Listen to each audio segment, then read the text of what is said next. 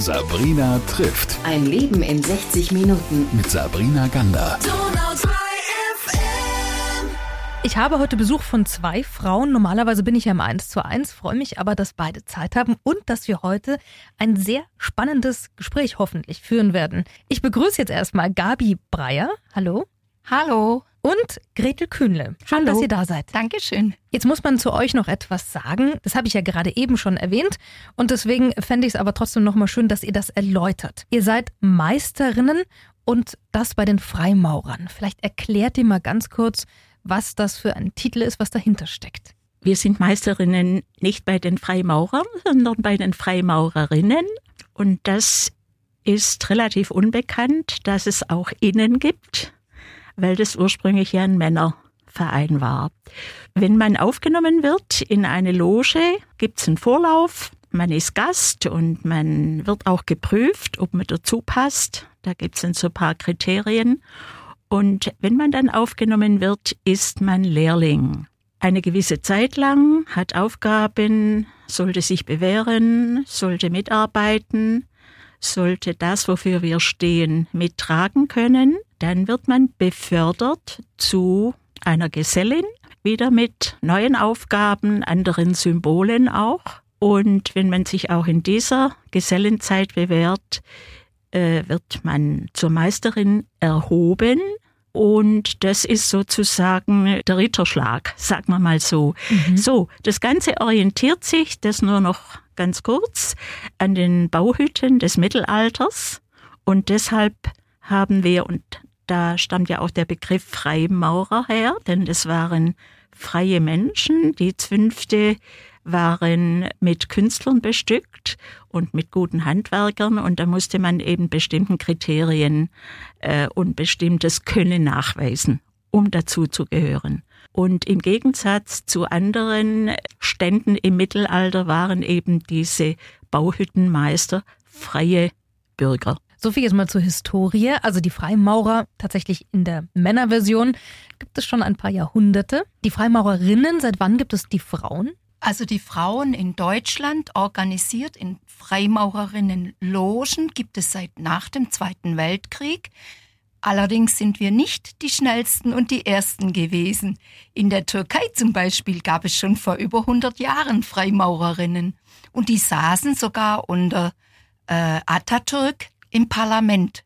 Ganz viele Frauen, die dort waren, waren Freimaurerinnen. Mhm. Jetzt ist natürlich die Frage, warum seid ihr überhaupt Freimaurerinnen? Warum bin ich Freimaurerin geworden? Weil ich nach einem neuen Lebensinhalt, nach einem neuen Sinn gesucht hat, der mich weiterentwickelt, der mir hilft, mich selber weiterzuentwickeln, einen anderen Weg gehen zu können, raus aus meinem kleinen Umfeld, in dem ich bisher war, in die weite Welt und das aber sinnvoll zu verwenden, die Zeit, die Arbeit sinnvoll einzusetzen, meine Kraft nicht für irgendetwas, sondern für das, was wichtig ist im Leben. Freimaurerin zu sein bedeutet für mich, mich mit gleichgesinnten Frauen treffen zu können, die intensiv an den Problemen und Sorgen der Frauen in der Welt arbeiten wollen, die Lösungswege suchen wollen und finden wollen und schauen, was jede vor Ort tun kann und was wir als große gesamte deutsche Organisation, wenn man alle Logen zusammennimmt, äh, was wir vielleicht auch in die Öffentlichkeit tragen können und auch vielleicht in der Politik mal einen Fußabdruck hinterlassen können, weil es ja viel zu viele Probleme gibt.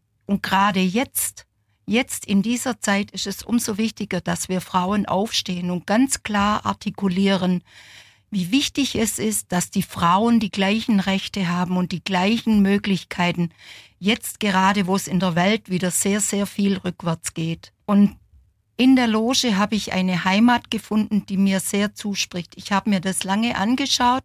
Ich war sehr lange bei Gästeabenden, bevor ich dann angeklopft habe, um aufgenommen zu werden.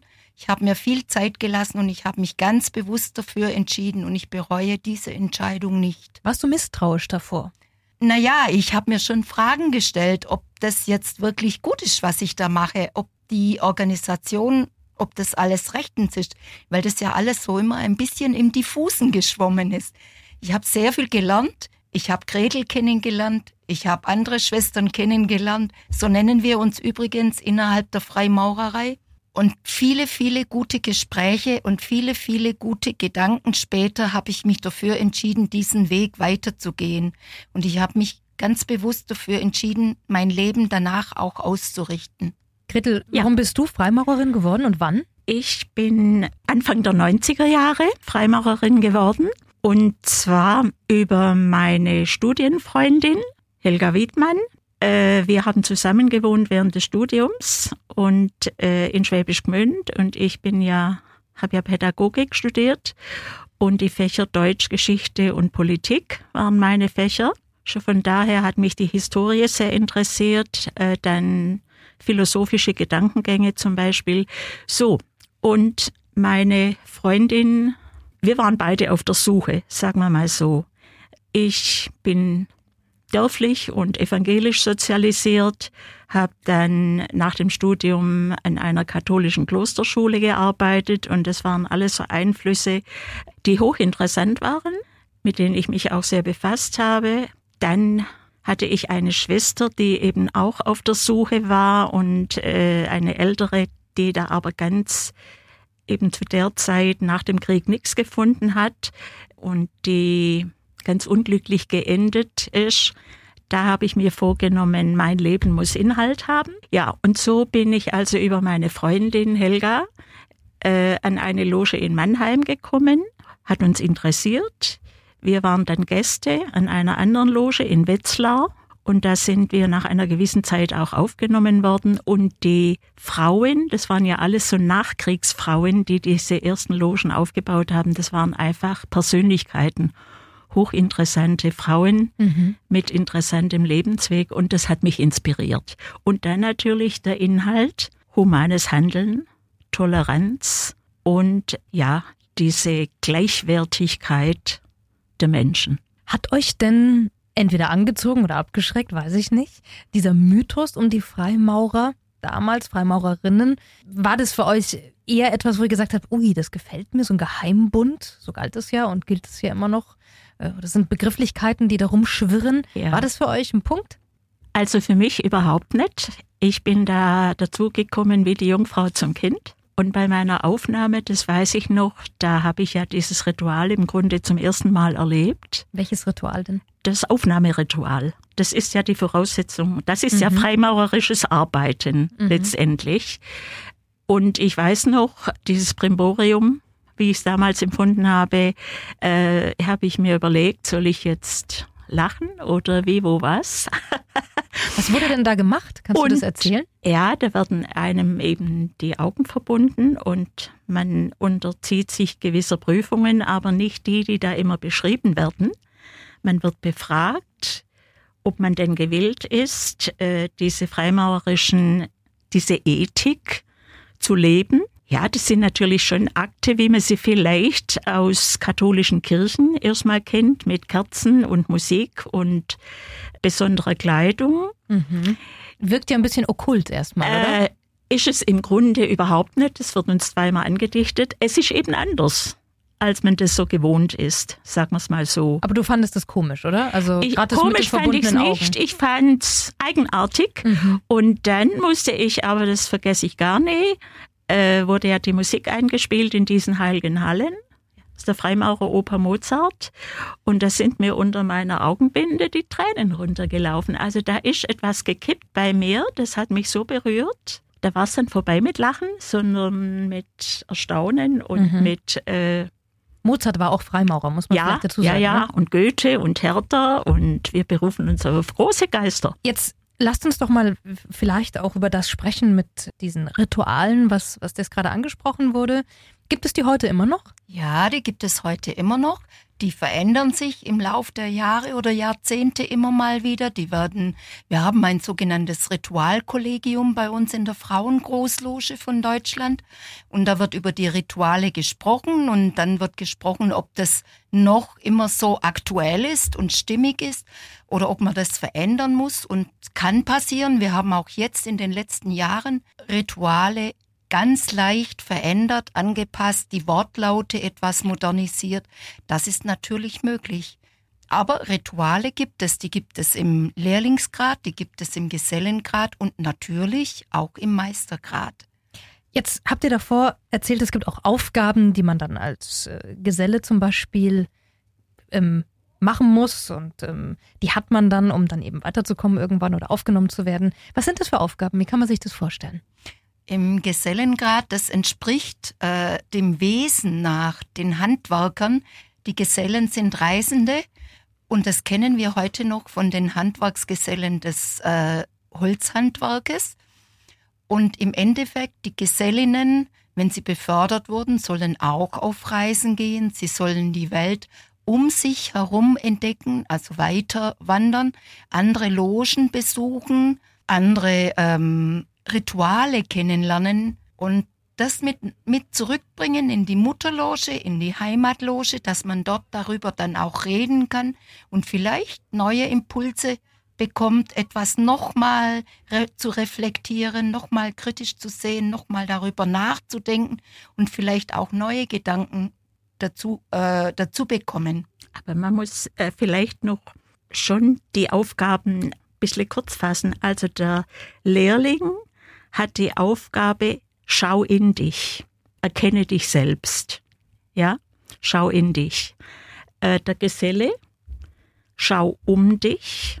Ich arbeite nicht allein, ich arbeite ja mit anderen. Der Meister, schau über dich. Und da geht es dann um das mhm. Transzendente, Philosophische. Und an diesen Aufgaben schau, äh, schau in dich, schau um dich, schau über dich, orientieren sich dann auch die Aufgaben, die man innerhalb der Loge hat.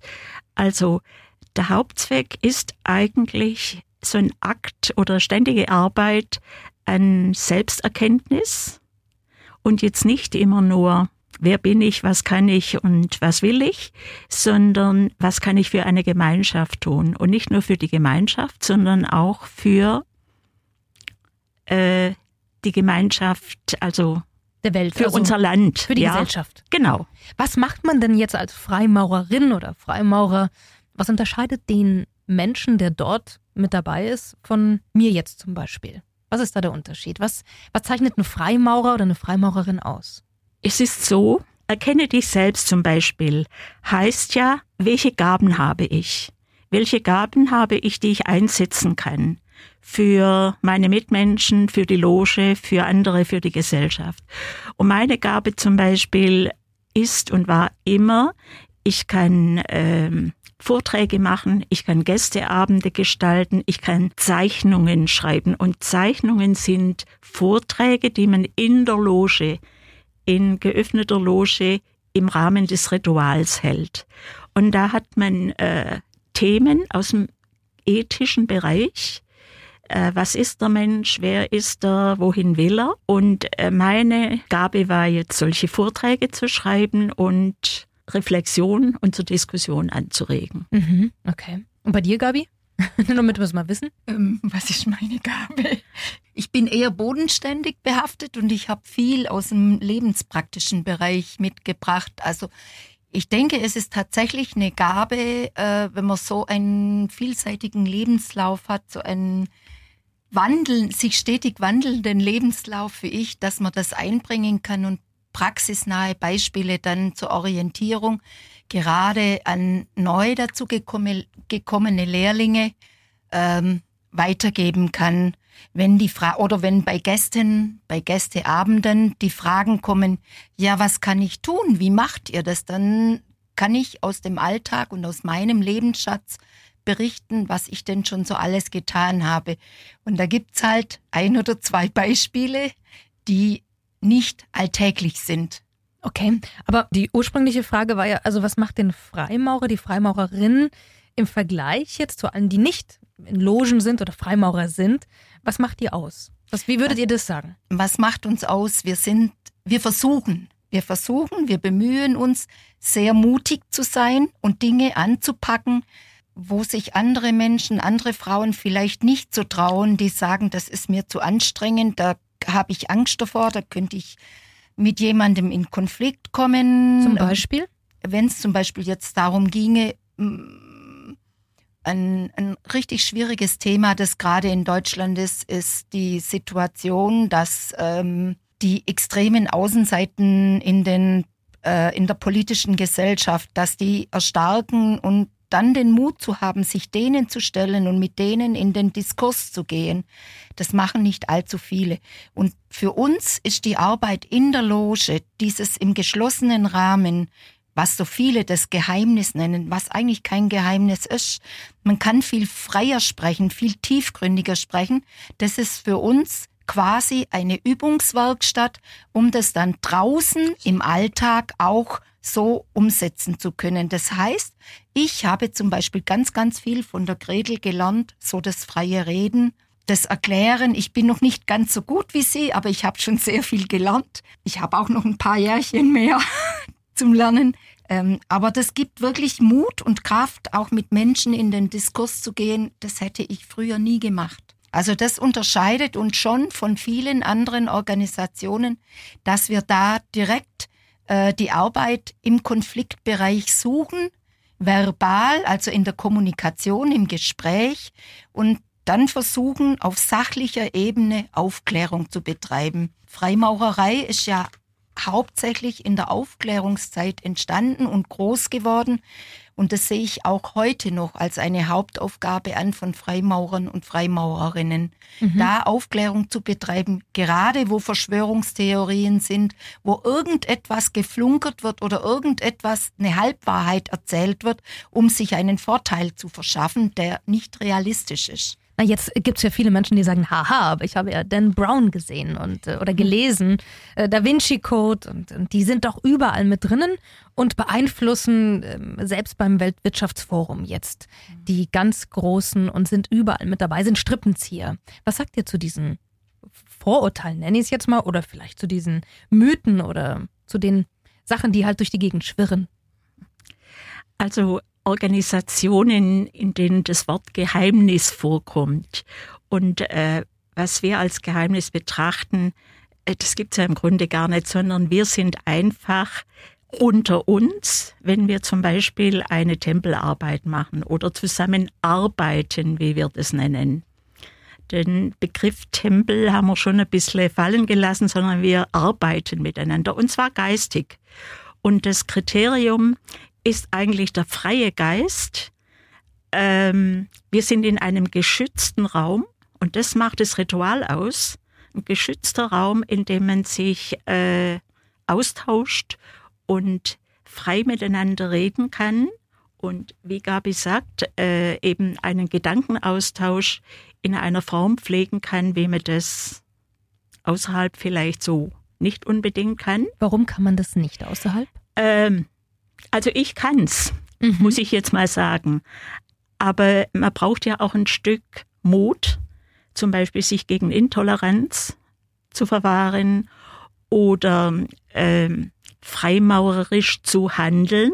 Heißt, ich schaue nicht weg, wo andere vielleicht vorbeigehen. Das ist das, was unser Ethos ausmacht. Menschenliebe, Verpflichtung in der Gesellschaft äh, zu wirken, und nicht nur zu sprechen, sondern zu handeln. Und das tun wir beide ja zum Beispiel auch. Wir sehen einfache Verpflichtung äh, jetzt in dieser gesellschaftlichen Situation mit vielen Migranten, uns nicht nur wortreich zu äußern, sondern uns tätig zu engagieren. Und das sind die Dinge, die man dann im Schwesternkreis besprechen kann. Und wenn wir von unseren Symbolen ausgehen, zu denen kommen wir gleich bitte noch. Ja, dann drücken die im Grunde auch diese Verpflichtung aus. Warum gibt es diese Symbole überhaupt und welche sind das bei den Freimaurern und Freimaurerinnen? Warum gibt es sie? Die Symbole gibt es schon seit Tausenden von Jahren. Die kann man in allen Weltreligionen in der einen oder anderen leicht abgewandelten Form finden. Aber ihr seid in keine allen, Religion. Moment, in allen Kulturen, in allen großen Weltreligionen, überall kann man die finden. Die ähm, die findet man in ganz vielen Gebäuden auch bildlich dargestellt, die gar nichts direkt mit der Freimaurerei zu tun haben. Wenn Sie zum Beispiel in ein sakrales Gebäude, sprich in eine Kirche gehen oder in eine Moschee, dann sehen Sie zum Beispiel auf dem Boden schwarze und weiße Fliesen, gibt sehr häufig die versetzt zueinander sind. In der Freimaurerei heißt es, wir gehen auf dem rechten Winkel. Die Engländer sagen to be on the square. Und das ist ein ganz altes geflügeltes Wort, das gibt's wirklich schon seit mehreren tausend Jahren. Das bedeutet, das Herz in die Hand nehmen und nach Recht und Gerechtigkeit zu schauen. Das heißt, die Symbole sind eigentlich vorhanden, wir arbeiten damit, wir benennen die Symbole und versuchen, sie zu erklären, jede für sich selbst und wir gemeinsam innerhalb der Loge. Das machen wir auch manchmal sogar in Gästeabenden, die dann öffentlich sind. Manche Symbole erklären wir oder versuchen auch mit Gästen darüber einen Diskurs zu führen, was die so wissen schon und was wir noch erweitern können. Bei den Symbolen kann man jetzt auch mehrere unterscheiden. Also zum Beispiel die Werksymbole aus dem Bauhandwerk, weil wir uns ja auf die Bauhilden berufen. Und das sind jetzt zum Beispiel die Winkelwaage. Also wir arbeiten auf gleicher Ebene. Da gibt es keine Hierarchien, du bist mehr und du bist weniger. Oder mit Das dem, Lot. mit dem Senkblei, mit dem Lot, also die Dinge, bevor man sich äußert oder urteilt, äh, erstmal prüfen. Und dieses Prüfen, das ist sehr, sehr wichtig. Also nicht leichtfertig äh, der Meinung nachspringen oder einer anderen, sondern sich bemühen um Wissen. Insofern sind wir auch eine Bildungsinstitution, ja, um Wissen, äh, um überhaupt kompetent beurteilen zu können. Das sind die Dinge und dann oder der Maßstab, die Zeit mit Weisheit, Weisheit einzuteilen.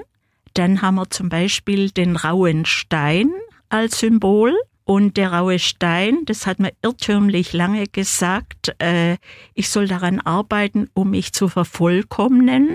Das haben wir überarbeitet. Das ist ein Missverständnis. Es geht darum, meine Fähigkeiten, die ich mitbringe als Mensch, auszuprobieren an einem harten Gegenüber. Ah, okay. Das ist eigentlich das Symbol des rauen Steines, weil diese, äh, dieses, diese Rede von der Vollkommenheit ist ja eigentlich ein Hybr eine Hybris. Kein Mhm. Mensch wird vollkommen. Aber er muss sich bemühen, seine Fähigkeiten, die er hat, auszubauen. Jetzt lasst mich die Frage stellen, warum gibt es trotzdem noch so einen Vorhang, der, der so ein bisschen mystisch um euch rum wabert? Und warum eine Geheimniskrämerei? Also von außen betrachtet hat man das Gefühl, dass es dann doch irgendwie so was Verschlossenes. Gut, vielleicht sind es auch die Begrifflichkeiten wie Tempelarbeit und alte Symbole und dann machen die irgendwas mit verbundenen Augen. Das, äh. Warum dann doch in der heutigen Zeit noch diese, diese Geheimnisse, die um euch sind? Ähm, ganz persönlich, jetzt spreche ich von mir, meine Empfindungen, meine Wahrnehmungen. Für mich ist diese Arbeit im geschlossenen Bereich, wenn wir Schwestern unter uns sind, ein Rückzugsort. Ich kann den Alltag außen vor lassen. Das ist wie wenn man jetzt zum Beispiel in ein Kloster gehen würde zum Meditieren. Da lässt man auch den Alltag zurück, reflektiert zuerst einmal und das machen wir in Form eines Rituals. Wir reflektieren, was wir so machen, wer wir sind, wohin wir gehen wollen. Dann steigen wir in die geistige Arbeit ein, in Form dieser Zeichnung.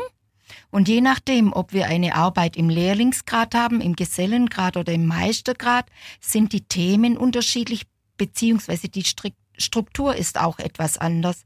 Ähm, in der Lehrlingsarbeit ist das Ganze einfach, mit einfachen Worten begleitet.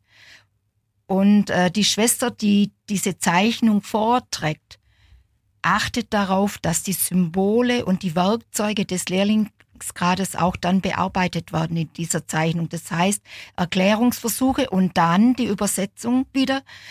Wo kann ich das einsetzen? Wie würde ich damit arbeiten? Im Gesellengrad geht's dann schon weiter, da gibt's noch mehr Werkzeuge und im Meistergrad geht's dann in die Transzendenz. Da geht's auch um mehr als nur um Werkzeuge und Symbole. Da geht's drum, wie wir das Ganze mit all dem, was um uns ist, was über uns ist, was, was äh, uns begegnet, wie wir das verbinden können und wie wir damit klarkommen können. Also Gabi, du sagst, aber es gibt keine Geheimnisse. Nein, es sind keine Geheimnisse, weil das, was wir besprechen, sind keine Geheimnisse. Und diese Rituale, die wir durchführen, die tun nicht weh, die verletzen nicht. Sie helfen uns nur, uns zu fokussieren auf Also das. so eine Art Meditation. Ein Wechselgespräch, sag mal mal so. Äh, Und warum man das so als Geheimnis sieht, ähm, ich denke, da hängt es damit zusammen, dass natürlich, ähm, sagen wir mal, bei den Männern früher ging es ja auch um Abgrenzung. Und wenn man sieht, wer da Logenbruder war, äh, das war so eine Art Elite. Magst du mal ein paar Namen nennen? So Name-Dropping sagt man heute so, schön modern. Also, äh, wenn ich mal von den alten Knaben spreche, dann ja, Mozart, Goethe, Lessing war, äh, also die großen Geister unserer Kultur waren im Grunde alle ähm, Freimaurer. Oder schauen wir mal in die USA, die Gründungsväter, die, äh, das ist aus der Freimaurerei entstanden. Auch diese Vorstellung von Freiheit, von geistiger Freiheit, von Wirtschaftsfreiheit und was weiß ich, das hat schon alles seinen Ursprung in der Freimaurerei. Und ähm, warum man da so ein Geheimnis draus gestrickt hat, das war zum Teil gewollt, um sich abzugrenzen vom profanen Volk, sagen wir es mal so. Äh, das war das eine. Und das andere, man hat eben zur freimaurerischen Arbeitsstätte, man nannte es Tempel, manche nennen es immer noch so. Wir sagen inzwischen freimaurerische Arbeit, weil das Tem Tempel ja, bezieht sich auf den salomonischen Tempel. Also ist einfach ein Stück Historie. Heute sind es einfach Häuser, muss man dazu sagen. Äh, es sind schon besonders eingerichtete Räume. Darfst du sagen, was da drin ist? Was da, was Also da drin ist äh, für die Meisterin vom Stuhl, die die Arbeit leitet, ist so ein erhöhter Podest. Da sitzt sie und steht sie auf. Dann hat man in der Mitte einen sogenannten Arbeitsteppich. Äh, da sind die Symbole drauf äh, verewigt. Also zum Beispiel diese Werksymbole, die gehen in den Westen und die Transzendenz, äh, Sonne, Mond und Sterne, geht in den Osten. Also das ist eigentlich der Kirche abgeguckt. Chor, äh, der Chor einer Kirche geht ja auch immer nach Osten. Insofern spielt natürlich die äh, christliche Historie auch noch eine Rolle. Wobei wir ja über, also wir haben, wir haben ja Türkinnen, Musliminnen und alles. Äh, Das ist ja ein Teil der Toleranz. Also keine Religion, keine Politik. Habt ihr im Vorfeld erzählt, ist ein Thema eigentlich. Genau, keine Religionszugehörigkeit, also keine Religionsgemeinschaft. Sehr wohl aber die Wirkungsweise der eigenen, der, der einzelnen Religionen, wie die mit den Menschen umgehen, wie das Leben abläuft. Das sehr wohl. Also der Alltag im Leben. Genauso bei der Politik. Partei, Politik ist tabu. Aber über das Thema Politik, was in unserer Gesellschaft vor sich geht, was die Politiker in Berlin äh, entscheiden, was die machen oder in den einzelnen Bundesländern, das ist sehr wohl ist schön. Thema, weil das betrifft uns im Alltag. Wenn die Gesetze verabschieden, dann müssen wir versuchen, daraus das Beste zu machen. Ein ganz tolles oder prominentes Beispiel dafür ist das Bundesteilhabegesetz, das vor ein paar Jahren beschlossen wurde und das jetzt ganz, ganz große äh, Nachteile für viele Menschen mit Handicap oder behinderte Menschen hat, weil ähm, nicht mehr alles organisiert wird, wie es vorher war. Also es kommt nicht immer so ein, ein Mensch von der Renten- oder Pflegeversicherung, der das einstuft und der dann sagt, dort und dort und dort gibt's das, ich stelle die Rezepte aus, sondern das Bundesteilhabegesetz zum Beispiel unter anderem sagt aus, dass man selber dafür sorgen muss. Ja, woher weiß denn eine einfache Mutter, die ein schwerstbehindertes Kind hat, wo sie einen Antrag für einen Rollstuhl stellen muss, wo sie einen Antrag für Windeln stellen muss? Okay, also das sind Themen, die ihr dann diskutiert. Ja. Genau. Und Ja. wo ihr dann entscheidet, setze ich mich dafür ein oder nicht, oder? Genau. Das war das, was Können wir da was habt. bewirken? Können wir mit mehr Wissen hinausgehen und äh, den Menschen dann vor Ort helfen mit äh, Beratung oder Unterstützung oder Entlastung? Und man erfährt halt in diesem Schwesternkreis, da komme ich ja mit meiner Geschichte und da lerne ich andere Geschichten kennen, äh, von denen ich jetzt gerade was dieses Teilhabegesetz betrifft, von denen ich im Grunde keine Ahnung habe, weil es mich ja nicht betrifft. Und jetzt stellen wir fest, es ist ein bürokratisches Monster und äh, manche Behinderten fallen durch äh, das Raster, weil eben nicht dieses Teilhabegesetz für alle in dieser Weise eine Verbesserung bringt, wie für manche. Das heißt, Umkehrschluss, was passiert dann mit solchen Themen? Ihr versucht die irgendwie zu lösen oder sagt, ich setze mich da jetzt ein oder da ist eine Juristin mit dabei und die sagt, wir könnten auch noch mal irgendwie klagen oder was was passiert dann da? Also wir thematisieren die, äh, um überhaupt erstmal eine Vorstellung davon zu haben. Und äh, je nachdem, das ist auf Logen, von den Logen her unterschiedlich, engagiert man sich bei einem Thema oder beim anderen, macht eine Eingabe, äh, lädt Leute ein. Wir hatten zum Beispiel mal die Inge Jens eingeladen zu einem Abend. Wer ist das? Inge Jens war die Frau von Walter Jens, von diesem Tübinger Rhetorikprofessor, der ja dann zehn Jahre dement war. Du erinnerst dich? Und da hat man sich mit dem Thema Demenz beschäftigt und was kann man jetzt da tun und verbessern. Gibt es denn Pflichten von Freimaurerinnen und Freimaurern? Also müsst ihr irgendwas tun? Ähm, wir verpflichten uns freiwillig, aber jede Schwester für sich selber und mit sich selber im eigenen in der Loge mitzuarbeiten und mitzuwirken. Das heißt, auch unter Umständen zum Wissenserwerb beizutragen, nachzuforschen, nachzulesen, unter Umständen Gesetzesbücher zu lesen, um herauszufinden, was genau ist jetzt damit gemeint. Im Internet zu forschen, ob es da Artikel gibt oder so. Also ganz unterschiedliche Art und Weise. Es wird aber niemand wirklich gezwungen. Jede entscheidet freiwillig für sich selbst. Also und es gibt ja auch keine, so hast du zu denken. Also ich Nein, glaube ich, auch, was ich aus Das wäre will. das absolute Gegenteil. Das wäre, genau, also viele haben natürlich Angst, die Freimaurer sind eine Sekte. Werft den Begriff jetzt absichtlich in die Runde. Das ist ja auch eins der Vorurteile. Was unterscheidet euch davon? Jetzt hast du es gerade gesagt, das ist genau das Gegenteil. Also es gibt keine Verpflichtungen. Keiner muss immer kommen, keiner muss irgendwas zahlen oder, oder irgendwas Doch, tun. zahlen Doch. schon, sonst können wir uns ja nicht, äh, wir haben ja auch Logenhäuser, die wir äh, unterhalten müssen und äh, man hat Ausgaben, man hat Bürokratie und Also so weiter. Mitglied, Mitglieds, Mitgliedsbeiträge. Und die Verpflichtung, ähm, sagen wir mal so, das ist schon eine gewisse äh, moralische, also wer nur seine Erbauung sucht bei uns, der ist am falschen Ort. Das, Also wer jetzt Freimaurer werden möchte oder Freimaurerin, damit sie das sagen kann, also ja, als Etikett. sowas gibt's auch, ja. Na, natürlich, weil das ist ja sicher auch spannend.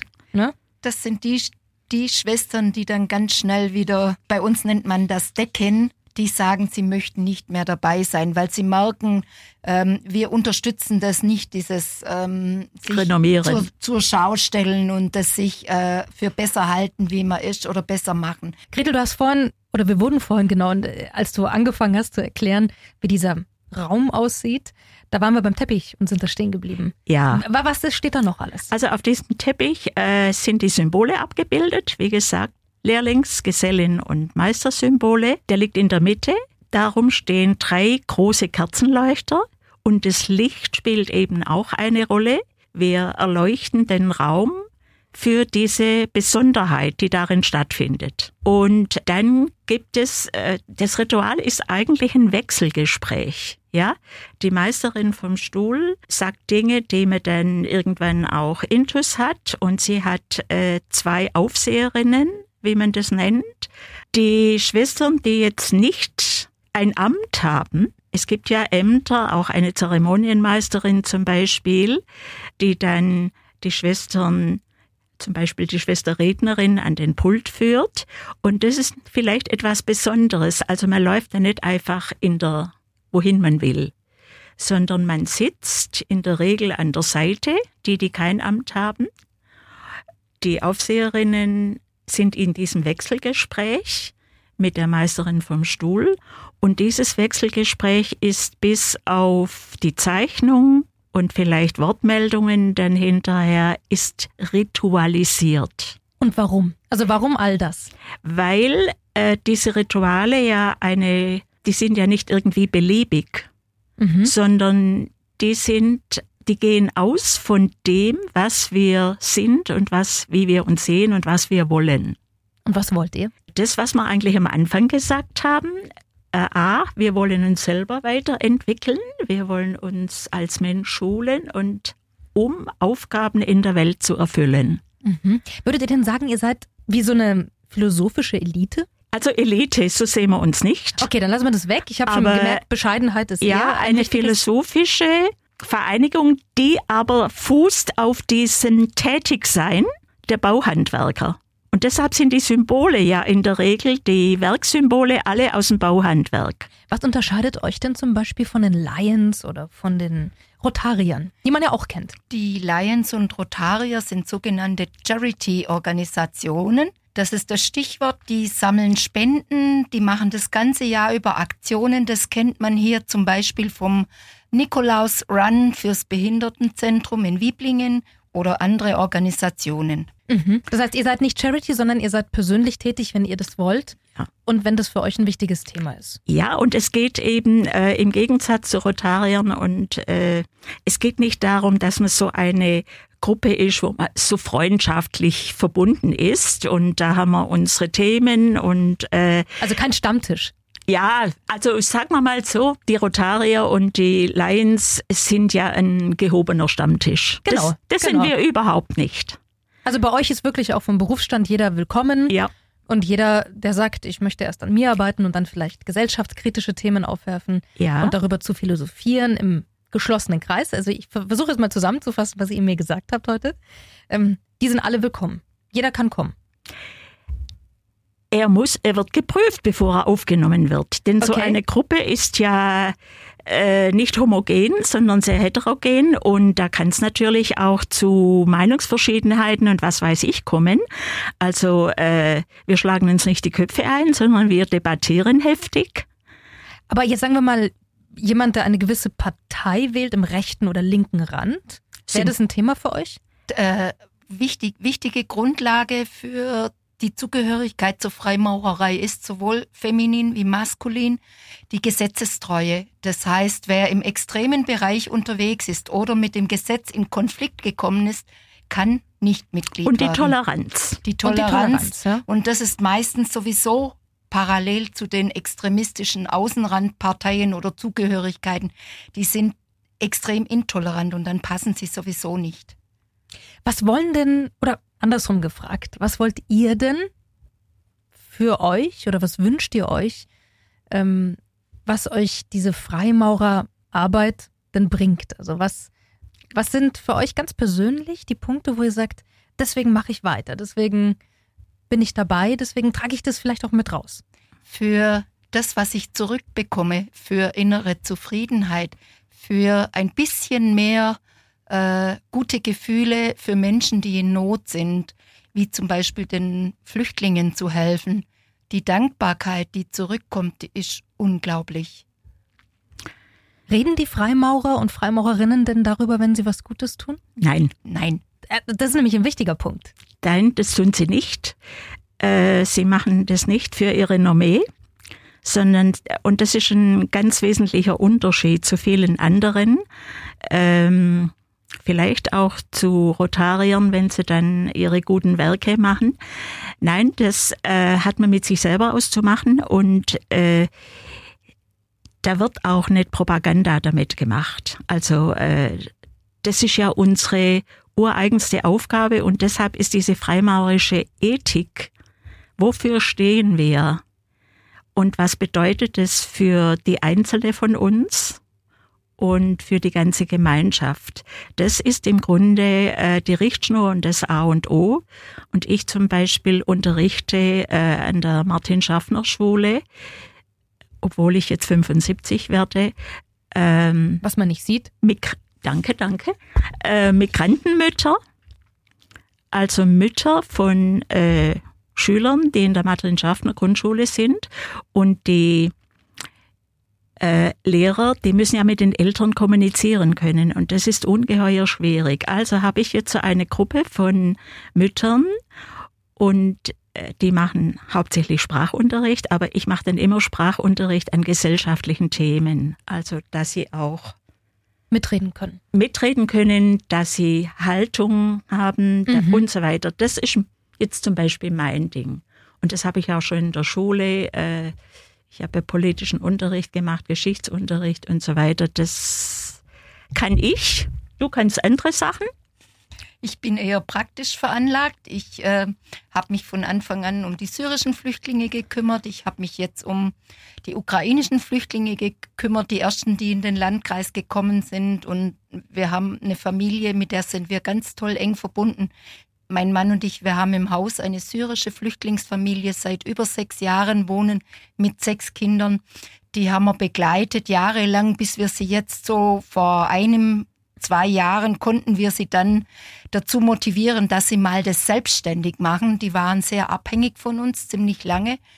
Jetzt machen sie das inzwischen alles alleine, also die Behördengänge, die, äh, die ganzen Unterlagen, die sie ständig ausfüllen müssen ähm, für die Kinder in der Schule, zuerst im Kindergarten. Ich habe mich darum gekümmert, dass die Kinder einen Platz bekommen haben im Kindergarten, in der Schule, dass der behinderte älteste Junge, dass der äh, in die Klinik kam, dass das untersucht wurde, dass da die nötigen Operationen gemacht wurden, äh, die Therapien verschrieben wurden. Und genauso jetzt bei der ukrainischen Familie auch. Die haben auch eine kleine behinderte Tochter, einen krebskranken Opa. Auch da habe ich mich um alles gekümmert. Aber das mache ich nicht, um damit in die Öffentlichkeit zu gehen. Das liegt mir fern. Ich mache es, weil es mir ein Herzensanliegen ist. Ähm, das, was ich im Leben Gutes bekommen habe, in unserer reichen Gesellschaft, ein bisschen davon zurückzugeben an die Menschen, die wirklich Not leiden. Noch ein Mythos um euch, den muss ich euch noch äh, Ja. entgegenbringen, ist die Einflussnahme. Das wird ja auch immer gesagt, dass die Freimaurer überall miteinander, ähm, wie sagt man so, Ja. die eine Hand wäscht die andere und ähm, ich glaube, dass manche auch kommen vielleicht, weil sie sich denken, naja, wenn ich zu denen gehe, dann helfen die mir vielleicht einen tollen Job zu bekommen oder da steige ich dann intern irgendwo auf und die sitzen ja, wie gesagt, überall auf der ganzen Welt in den wichtigsten Gremien. Ist das so? Nein.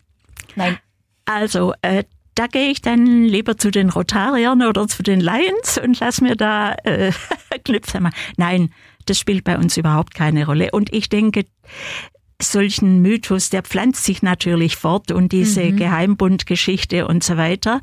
Äh, Hast du das weitergegeben? Also äh, da kam zum Beispiel jetzt ein Brief an mich äh, vorletzte Woche von einer Frau, die bei uns mal als Gast war und die hat mir so einen Zeitungsausschnitt zum Beispiel mitgeschickt, da war von einem freimaurerischen Fluch die Rede. Kann sich auch alles weitergeben dann. Ähm, und wollte dann von mir eine Antwort haben. Äh, Das heißt, das wabert natürlich schon noch irgendwo in der Gegend. Und äh, diese okkulten äh, Bünde, die müssen ja was zu schreiben haben. Und das sind die Freimaurer mit ihrer angeblichen Geheimgeschichte halt prädestiniert dafür. prädestiniert dafür, ja. Und ihr sagt aber, die gibt es gar nicht. Und das ist Also- alles eher Ja, Sie können Mythos. das auch herzlich gern behalten. Dann sehen Sie mal, was da so abläuft. Ah, das ist vielleicht nicht uninteressant. Mhm. Und wie man jetzt dann äh, mit diesen Dingen umgeht. Werdet ihr dann auch manchmal angefeindet? Also wenn jemand mitbekommt, äh, ihr seid eine Freimaurerin, gibt es da so Vorurteile, dass die Leute sagen, oh, oh Nein, Also ich gehe da eher Diskret. vorsichtig damit um. diskret. Würdet ihr sagen, dass das, was ihr jetzt macht, in Neudeutsch heißt Empowerment? Ja, ja, das Ja. könnte man so bezeichnen. Das wäre jetzt so eine Begrifflichkeit, die ja auch Ja. unter Frauen gerade ganz, ganz ein wichtiges Thema ist. Mhm. Ihr wart jetzt heute hier und habt ganz viel erzählt. Also das allererste Mal, ähm, dass ich auch höre, wie sieht's da drinnen aus, ne? was sind die Symbole. Es gibt ja auch noch geheime Handzeichen, habe ich gehört. Ähm, die stammen aber vielleicht auch von einer Zeit. Das darf Ja. ich vorgreifen, äh, um es abzukürzen, äh, wo die Freimaurer auch verfolgt wurden, also in der Genau. Nazi-Zeit. Ähm, das können wir dementsprechend auch abhaken, aber äh, daher kommt das. Äh, das kann ich selbst auflösen und ähm, ich finde es aber toll, dass ihr darüber so offen redet, weil es das erste Mal ist, dass ich das mitbekommen habe, dass man sich so öffnet. Und ähm, vielleicht haben wir ja heute ein bisschen entmystifiziert, vielleicht ist der ein oder andere auch ganz traurig und sagt, schade. So ein toller Geheimbund, der doch da irgendwie auf der ganzen Welt verstreut irgendwelche Symbole macht und Dan Brown könnte noch einen Roman darüber schreiben. Den gibt's dann leider doch nicht. Und vielleicht gibt's ihn dann doch in veränderter Form, nachdem er, wenn er dieses Interview gehört hat, vielleicht denkt, jetzt kann ich endlich über die Frauen auch schreiben. ja, das kann natürlich sein. Also- Was liegt euch noch am Herzen? Was wünscht ihr euch noch? Also ich wünsche mir zum Beispiel, dass durch diese ähm, dieses Gebot der Toleranz durch das, was wir als Ethik bezeichnen, die allumfassende Menschenliebe, sagen wir, oder äh, den anderen einfach äh, akzeptieren, wie er ist. Natürlich auch, was die Flüchtlingsgeschichte, wir sind nicht blauäugig. Wir machen Hilfe zur Selbsthilfe zum Beispiel. Also, dass zum Beispiel diese, der Umgang miteinander ähm, wieder offener wird dass man sich nicht so in Blasen ähm, begibt und die Gesprächsebene, auch wenn man unterschiedlicher Meinung ist und unterschiedlicher, was weiß ich, dass man einfach ähm, offener, freundlicher, menschenfreundlicher äh, miteinander umgeht. Und es würde ja einfach die Gesellschaft, die in einer schwierigen Situation ist, ein Stück weit befrieden. Das wünsche ich mir. So eine Art Befriedung durch Denken und durch Handeln, wo es notwendig ist. Ja, ich würde mir äh, ganz, ganz fest wünschen, dass die Anfeindungen, die Vorurteile, die im Netz kursieren, dass die einfach abgebaut werden. Jetzt nicht speziell äh, Freimaurervorurteile, sondern überhaupt ähm, die äh, Gesprächskultur, die im Netz herrscht, die finde ich furchtbar. Dieses sogenannte Hate Speech oder dieses ähm, äh, im, im jugendlichen Umgangsjargon heißt es anmachen, also die, die, diese derbe Wortwahl dass das wieder ein bisschen zurückgeführt wird auf eine gute Gesprächskultur, auf eine wirklich gute Wortwahl und dass mehr sachlich ein Diskurs geführt wird und nicht immer nur äh, geschimpft wird und gemeckert wird und egal ob stimmt oder nicht, einfach nur böse Worte fallen. Das ist was, was ich auch in meiner Freizeit, wenn ich denn Zeit habe und am Computer sitze, versuche ich immer sachliche Antworten zurückzuschicken. Mhm. Zivilisierter Umgang wieder mhm. der in Gefahr ist, finde ich. War schön mit euch zu sprechen und ähm, ich sage danke dafür, dass ihr so ein kleines Fensterchen aufgemacht habt und wünsche euch ähm, alles Gute. Dankeschön, Gabi Breyer und Gretel Kühnle. Wir danken auch. Es war mir eine Freude, dieses Interview zu führen. Ich hoffe, dass es bei den Menschen ankommt. Vielleicht interessiert sich die eine oder andere Frau und stellt Fragen. Wäre schön. Leite ich weiter. Ja, gut. Nochmals vielen Dank. Sabrina trifft. Ein Leben in 60 Minuten. Mit Sabrina Gander.